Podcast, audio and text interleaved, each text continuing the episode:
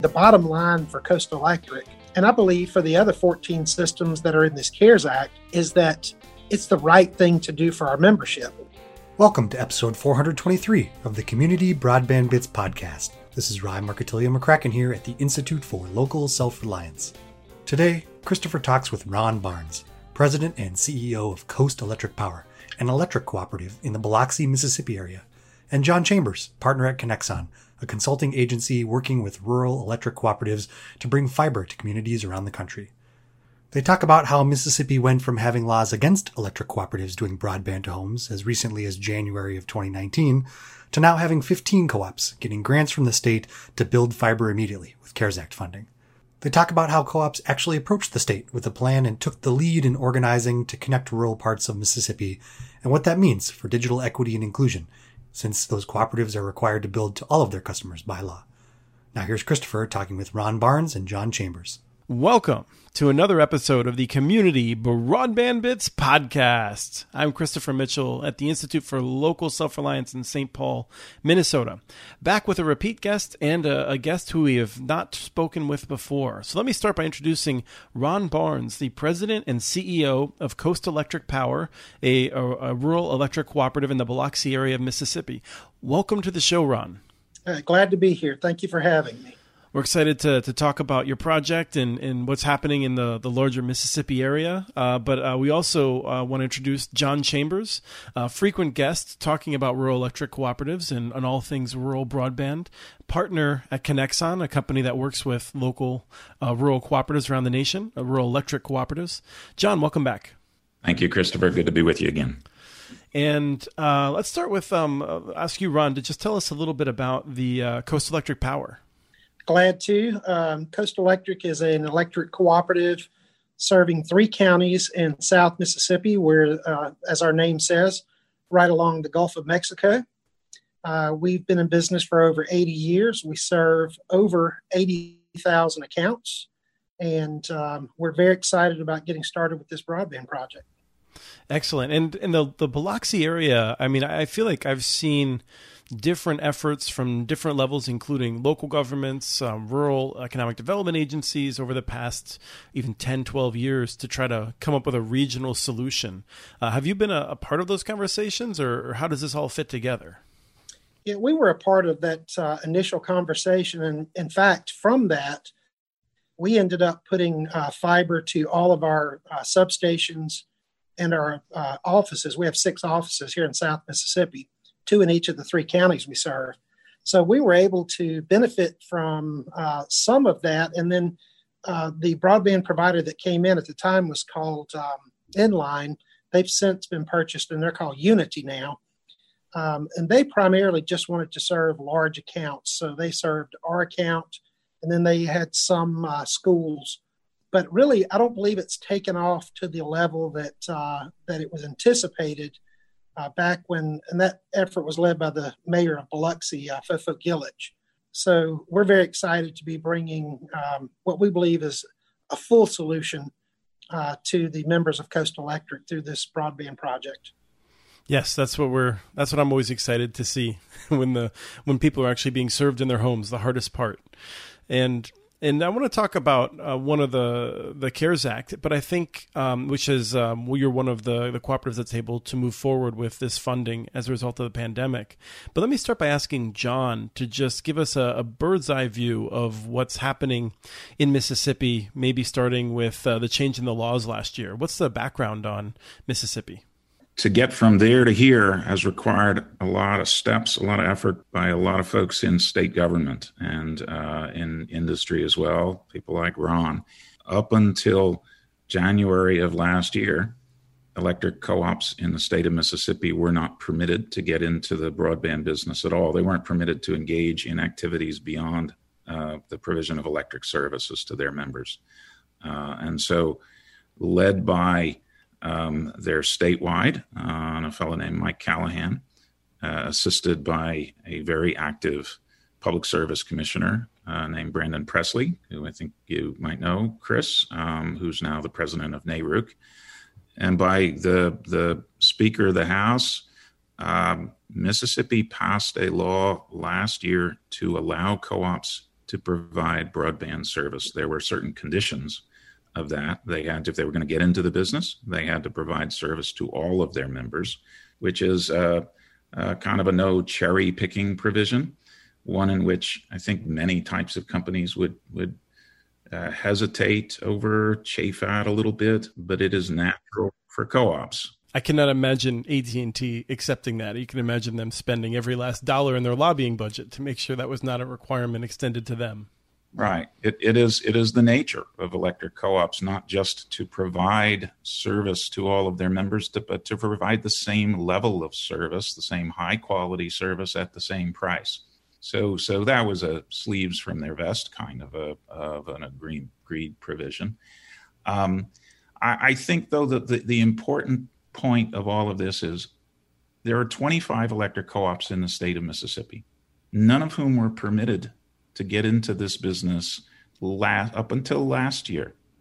And this year, there are somewhere between 15 and 20 electric co ops actively constructing, operating fiber to the home networks to their members, including, and this gets to the CARES Act, including 15 of the 25 who applied for and received funds or are receiving funds from this other piece of legislation passed by the legislature, which took some CARES Act money that they had been provided, made it available to those who would build world class fiber to the home networks.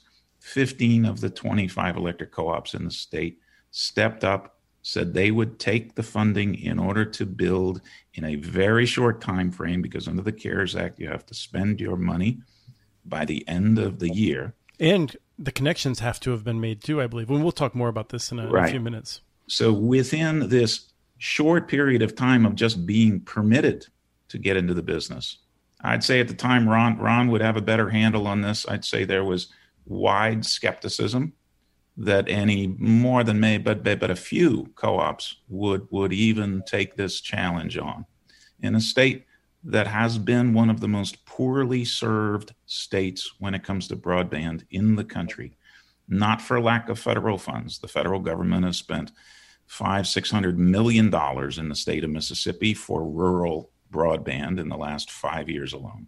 As poorly served as it is, I said this the other day, I'll continue to say it. If you want to see the future of rural broadband, if you want to see the future of broadband, period, look to Mississippi look to what's going on in Mississippi today because CEOs like Ron and his his colleagues across the state stepped up to this very real challenge in the midst of a pandemic to build networks in a rapid fashion, short period of time, leveraging some of the state money, federal money that, that was provided to the state, and their own money in order to do what they have traditionally done, done for over 80 years, served their members.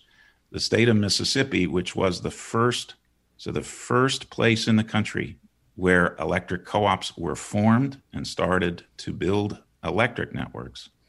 Um, you see the same thing repeating itself now over 80 years later, where not yet all, but I expect all of the co ops will, within the next few years, build or work with others to build, own, operate fiber networks to all of their members. It is it is a a phenomenon, and it's one that I think the rest of the country should should pay attention to. I think calling it remarkable is is significantly underplaying it. Uh, just to see this kind of growth, um, Ron. Let me ask you to just take us back, if you can remember, all the way to the before times of the pandemic, because I I feel like I'd like to get a sense of of what your plans were then, so then we can then talk about how things may have changed a little bit and how you made yourself ready to take advantage of the CARES Act. Uh, but but what were you doing in say like February in terms of your your planning for fiber to the home? We started out, uh, this bill was passed in early January 2019. Being an electric uh, provider, we really didn't know much about the broadband you know, business. So we really set about spending most of the following year getting ourselves ready and educated about the broadband networks and uh, trying to find a good partner, which we found in Conexon. Uh, right before the uh, pandemic started, we had just started bringing our board of directors. We have a nine member board of directors, three members from each of our three counties. We had just started bringing them into understanding what we had learned on broadband. Our goal all along was to have our project started in January of 2021. And then when we uh, found out that there potentially could be monies available through the CARES Act, uh, we basically moved all of our plans up and got into I hate to use this because it's a bad pun, but we started moving at light speed hmm. uh, because we think that's what we needed to to be able to get this done. Um, I can tell you it's been a great challenge, but we feel like we're up to the task of meeting that. We also, Christopher, had always um, planned to do our most rural areas first. That's maybe not the smartest business plan, but it's the area that needs it most. And we felt like that we would have the highest take rate there and also meet the need quicker. Uh, we also believe that um, broadband in the most rural areas will be an incredible enhancement to economic development in those areas, as well as what we learned from the pandemic uh, the ability to offer distance learning and telemedicine. Let me ask uh, about your territory. Just, um, I, I, think, first of all, I, I, would salute you for building in the areas of the greatest need first, because a lot of times we do see people delaying that, and that takes another two or three years then before the people that desperately need it the most have no options get it.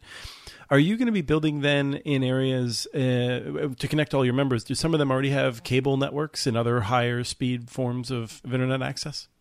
Yeah, if you look across our, our entire three county service area, uh, there's some level of internet to about 70% of the residents. But those 30% that are either underserved or unserved are really truly underserved or unserved. So, yeah, we, we really always felt like that it was better to go to areas that people needed it more to begin with. Now, Jon, I wonder if you can walk us through how this CARES Act program works um, for a person who I think has only ever heard of the CARES Act. Uh, you mentioned already that uh, money has to be spent by the end of the year, and I believe the connections have to be turned on at that time as well. Um, but how is this program structured? Several months ago, uh, many states looked to the funding they were receiving through the CARES Act to see if they could use it for for broadband. I won't get the specific language of the CARES Act right, but it's something close to you could use the funds if you were going to increase the capacity of broadband services to meet the needs of um, the the the pandemic, the healthcare crisis that we were in, um, and that that more broadly is viewed as could what you built be used for telemedicine? Could it be used for um, uh, schooling at home? For um, could it be used for people to be able to work at home? All aspects of broadband services that that assist in addressing the you know the crisis that the country is in. So there there are states that that attempted to structure a spending program using the CARES Act money. Uh, New Hampshire has a program, Oregon has a program. I just heard today of an Arkansas program. Um, Alabama attempted something, Vermont tried something and then stopped. None really did what Mississippi did, which is the legislature, the lieutenant governor got together and they got together with different players in the telecommunications industry. There was no there was no restriction at the outset to electric co ops. But the electric co ops, once again, led by Ron, led by other CEOs in the state and by the statewide, made a proposal to the legislature, made a proposal to the governor, the lieutenant governor, the legislature, the speaker of the house, all that. And the proposal was we'll put up half the money. If you put up half the money, we will build gigabit cap- capable networks. Ultimately, I think the legislation says they have to be 100 megabit per second symmetrical up and down. Um, and we will do so this year. The, the co ops went further. They presented uh, plans, network designs, uh, budgets, um, uh, timetables. They presented all of this in anticipation that the legislature would take something up. And so ultimately, um, what, this, what the co ops presented was persuasive and so the legislature passed a, a law which takes $75 million of their CARES Act funding, apportioned 65 million to electric co-ops through an application process, and then another 10 million to everyone else who would want to do something similar. Uh, and then the applications began. 15 of the electric co ops submitted applications. Um, they were all funded. They were oversubscribed, so everybody got took a little bit of a haircut. With the $10 million, the applications which were submitted to the Public Utilities Commission, I think in total there was one and a half million dollars worth of applications for that $10 million.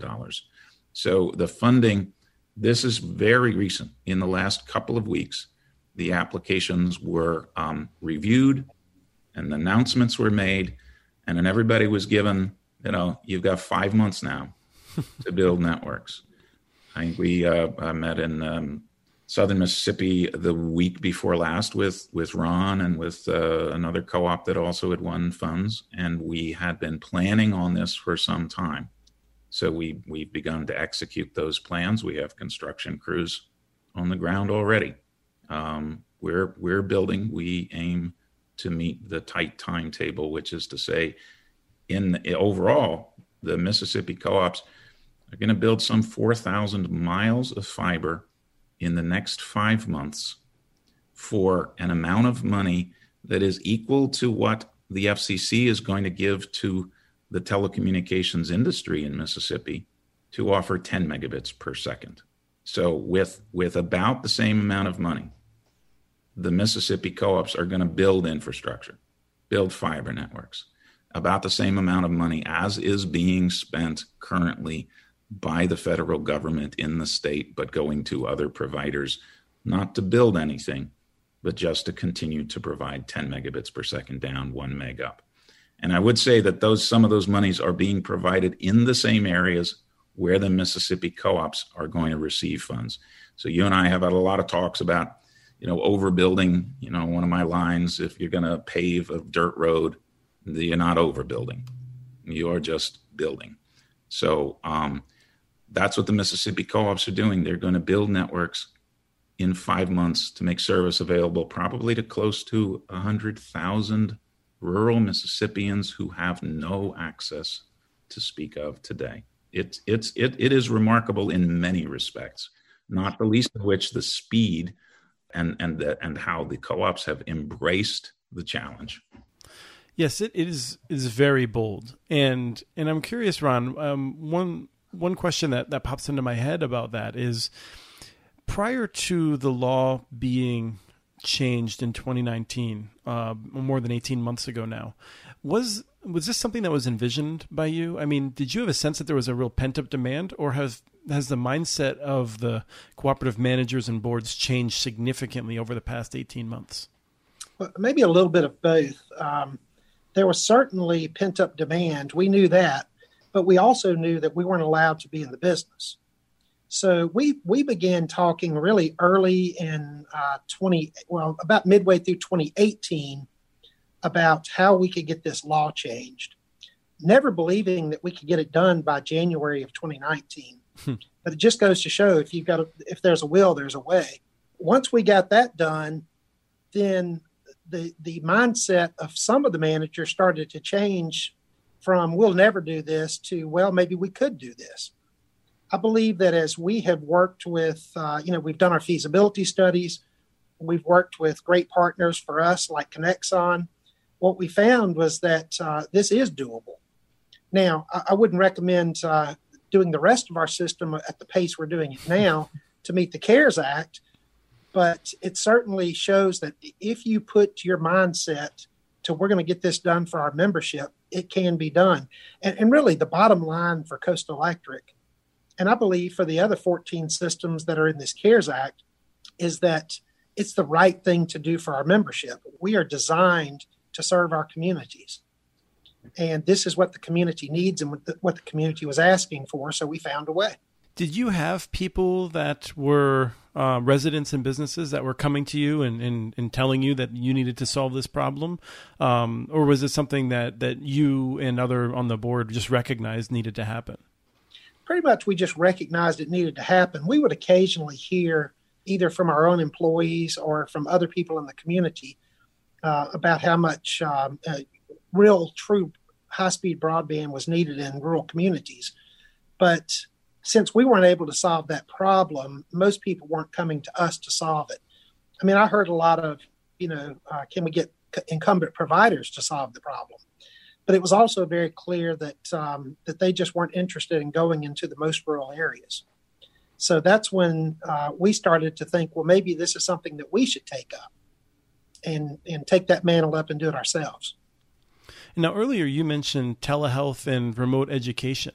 Mm-hmm. And I'm curious, you're already managing at breakneck speed how to deploy the network. Um, are you um, doing anything above and beyond to try to help uh, telehealth applications take root or these remote education? Or are you expecting that uh, people are going to figure that out um, while you're just focusing on the infrastructure?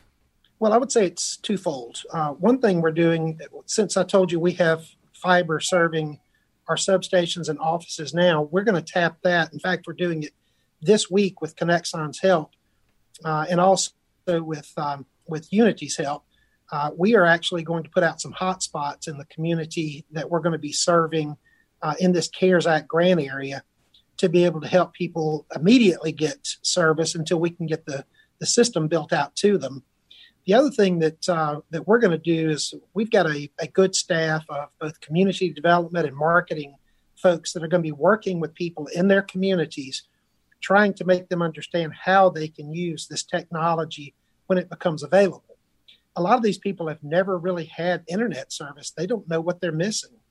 So we felt it was very important for us to be able to offer that service, whether it's um, how to access through a uh, an Apple TV service, a Roku, um, how to get on and do uh, downloads and uploads, just some basic information that we take for granted because we've been using uh, broadband services for a long time now. There's a lot of people in these rural areas that have just never had access to it other than what they use on their telephone. It, it seems like maybe going back to the very early days, 80 years ago, when um, you had people that were out teaching people how to use toasters and refrigerators and things like that. Exactly right. Yeah you know, back in the early days, we sold appliances. Um, you know, we don't sell appliances anymore, but back in the early days of the cooperative, you needed to do that to teach people how to use, uh, you know, the products that would consume your electricity. So that's exactly our plan. I'm glad you asked that question because uh, we've got a, a very good plan already lined up. And you know what we found is that the community is begging for this help. They're begging for uh, both the service and also how can we help them to utilize it best. And we're happy to do that. We feel like it's our job. Uh, I feel like you are the most exposed to weather potential delays. I, I, have to assume your entire staff is is praying for a, a quiet season in the Gulf with uh, with the hurricanes. Yes, every in year. particular. Um, is, is that something that you feel like you'll be able to manage if there is, um, you know, significant weather disruption? Yeah, you know, um, a lot of times fiber doesn't go out even when a pole goes down and it's not until someone brings a bulldozer in or they uh, you know bring a chainsaw in and cut it that you lose fiber connection.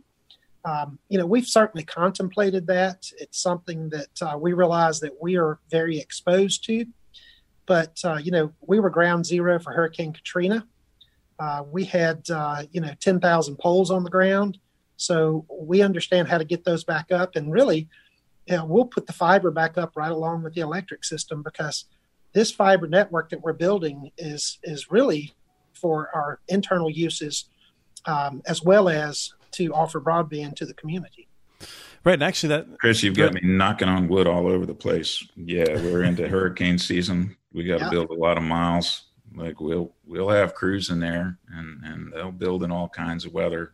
Um, in the past, when we built during hurricane season, um, you know, we'll we'll assist the co-ops in restoring.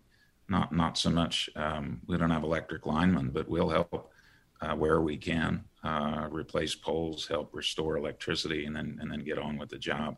There, there will be some disruptions because of weather. There always are, um, but we you know we got a schedule to keep. So let's hope the weather uh, also cooperates. So, Jon, let me ask you, as someone who's been doing this for so long, and, and I'm, I'm gonna, just going to go ahead and guess you're not planning on sleeping between now and sometime after the RDOF checks are being sent out. Um, What what have I missed? What should we talk about in the last couple of minutes? That's uh, that's special about this story. Since you're oriented towards self help, towards communities helping themselves, um, you know, I've I've maintained since back in the days when I was at the FCC that electric co-ops are the purest expression of of a community coming together to solve an infrastructure problem. That's what this is a lack of infrastructure.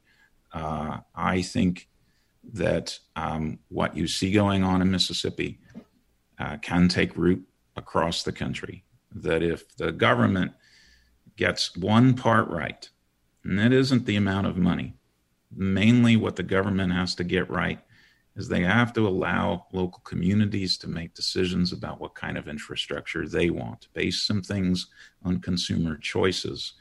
Allow if if the government won't set the highest standard for the nation, you know that was always my my thing when I was at the FCC and since mm-hmm. that if the government were to set out fiber to the home, gigabit, two gigabit, ten gigabit per second service, if they were to set out high standards, they'd get the rest of it right. The other way to look at it is recognize what communities sort of vote for with their own dollars, vote for with their pocketbook, vote for it by their choices in the marketplace. Let electric co ops do this, and electric co ops will build the right kinds of networks because they are, again, they are the expression of their community. They are governed democratically by a board Ron reports to a board that is drawn from his community. They'll make the right decisions. Um, it does take a little bit of funding, but that's, I guess, the main point here. This isn't. How much did you get, Ron? Four million? Uh, six million. Six. Okay. Or a fifteen point three million dollar project. Right. So the government's going to put up a little bit of money. It's important, and I'm not minimizing that at all. But is putting up $6 million in Coast Electric System, which is then triggering a large scale infrastructure build um, in a short period of time because the lead is being taken by the co ops, not by somebody sitting on, you know, an office building in 12th in Washington, D.C. Well, I, I think there's a lot that I would. Um like to expand upon, but in the the limited time that we have, one of the things that I know Jon you um, often make the point of with, with me as well is that um, this is money that's being spent also to never have to be spent again. At least it's not conceivable that you will need more money to build a better broadband connection to these folks from government. And so that is is one of the parts that I, I like the best about this approach. But Ron, the part that I'm I'm really just heartened by is is that this wasn't something where the state it feels like dangled money in front of you. This seems like something in which you and the other co-op leaders recognize that you could come to the state and offer them a, a good deal. And that's something we really haven't seen elsewhere. I'm curious if you can just tell us a little bit about, you know, w- was your cooperative association already particularly collegial and, and entrepreneurial like this, or what made that happen? Yeah, I think without our, our statewide organization, the Electric Cooperatives of Mississippi, led by Michael Callahan, probably would have never got the, the law passed. And we certainly would have never uh, got this CARES money. It was really Michael and his relationship with the Lieutenant Governor, uh, Delbert Hosemann, who were working hand in hand to try to solve this problem. Our lieutenant governor and our speaker both understand the need for this. Through those conversations, and, and I give Michael Callahan the credit because he's the one that said, Hey, if, if you give us some money, we'll match it. And he got an agreement from all the cooperatives. And, and we went in, and, and that uh, original meeting with the um, Senate was open to uh, AT&T and uh, cable associations. We were the only one that, that had a plan that was ready to be worked and that said we would gladly put our money where our mouth was, which I just told you, we have a $15.3 million project that we're getting a $6 million grant for. So obviously we're more than, than matching uh, what is being offered. So yes, it was, it was really a, um, a good public-private group coming together to try to solve this problem and coming up with an innovative solution to be able to uh, to get us started, if you would say, with some of this grant money. But yes, I, I would I really would uh, you know want to say that our our statewide organization has really led all the way through from getting the law passed to getting this grant opportunity. Chris, I think you hit on something really important there, which is probably by accident. oh no, I, you're again, I you you are a communities first kind of guy. That these were local communities going to their state legislature, uh, to their governor, to their lieutenant governor, who in turn was receptive to what they were proposing How's that for a revolution? Yeah, it makes you believe in, in democratic government. I, you know, I mean, I think everyone um, across the country loses faith from time to time, and um, and this is the sort of thing that I'm I'm desperate to see. I hope we see more of it.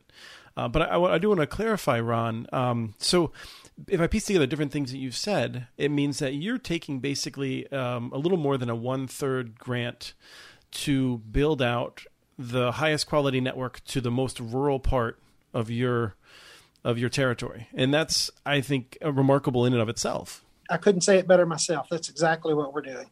So, I mean, it's just, I think it's a reminder from all the times that Jon and I have talked about the money that has been wasted so far with foolish plans, uh, low expectations, and, and being forced on the wrong entities. Ron, I, I just want to say thank you so much uh, for taking the time today. Um, I, I, wish you luck, and uh, we're really looking forward to seeing uh, Mississippi being the first gigabit state. There's a lot of people who are bragging about it, but here we see folks that are planning it and making it happen. All right. Thank you so much. I really enjoyed being on today. Again, thank you, Jon. Thanks, Chris. That was Christopher talking with Ron Barnes and Jon Chambers. We have transcripts for this and other podcasts available at muninetworks.org slash broadbandbits. Email us at podcast at muninetworks.org with your ideas for the show. Follow Chris on Twitter. His handle is at CommunityNets. Follow muninetwork.org stories on Twitter. The handle is at muninetworks. Subscribe to this and other podcasts from ILSR, including Building Local Power, Local Energy Rules, and the Composting for Community podcast. You can access them anywhere you get your podcasts. You can catch the latest important research from all of our initiatives if you subscribe to our monthly newsletter at ilsr.org. While you're there, please take a moment to donate. Your support in any amount keeps us going. Thank you to Arne Huseby for the song Warm Duck Shuffle, licensed through Creative Commons. This was episode 423 of the Community Broadband Bits podcast. Thanks for listening.